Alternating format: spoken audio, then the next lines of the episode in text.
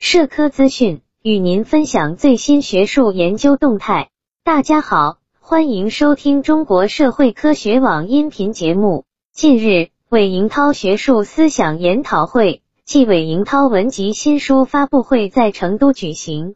此次活动由四川大学、四川省政府文史研究馆联合主办，旨在传承和发扬巴蜀人文社科优秀学术传统。进一步开创四川人文社科发展新局面，推动新时代哲学社会科学高质量发展。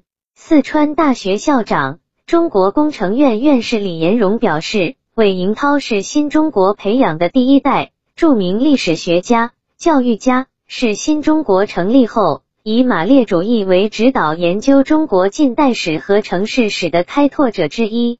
韦银涛和他们这一代学者。既传承了中华史学的优秀传统，又具有当代马克思主义新史学的时代精神。他们在治学中始终保持尊重客观事实、秉笔直书的求真精神，探究社会发展规律的理性精神，兼容并包的人文精神，以及不断开拓进取的创新精神。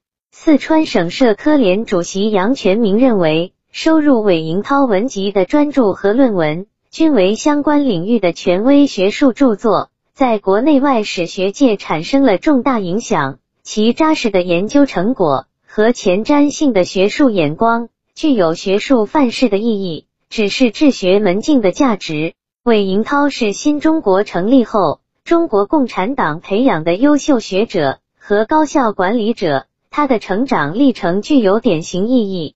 本期节目就到这里。如果您想收听更多音频节目，获取更多学术资讯，请关注和订阅中国社会科学网。让我们携手共同打造哲学社会科学爱好者的精神家园。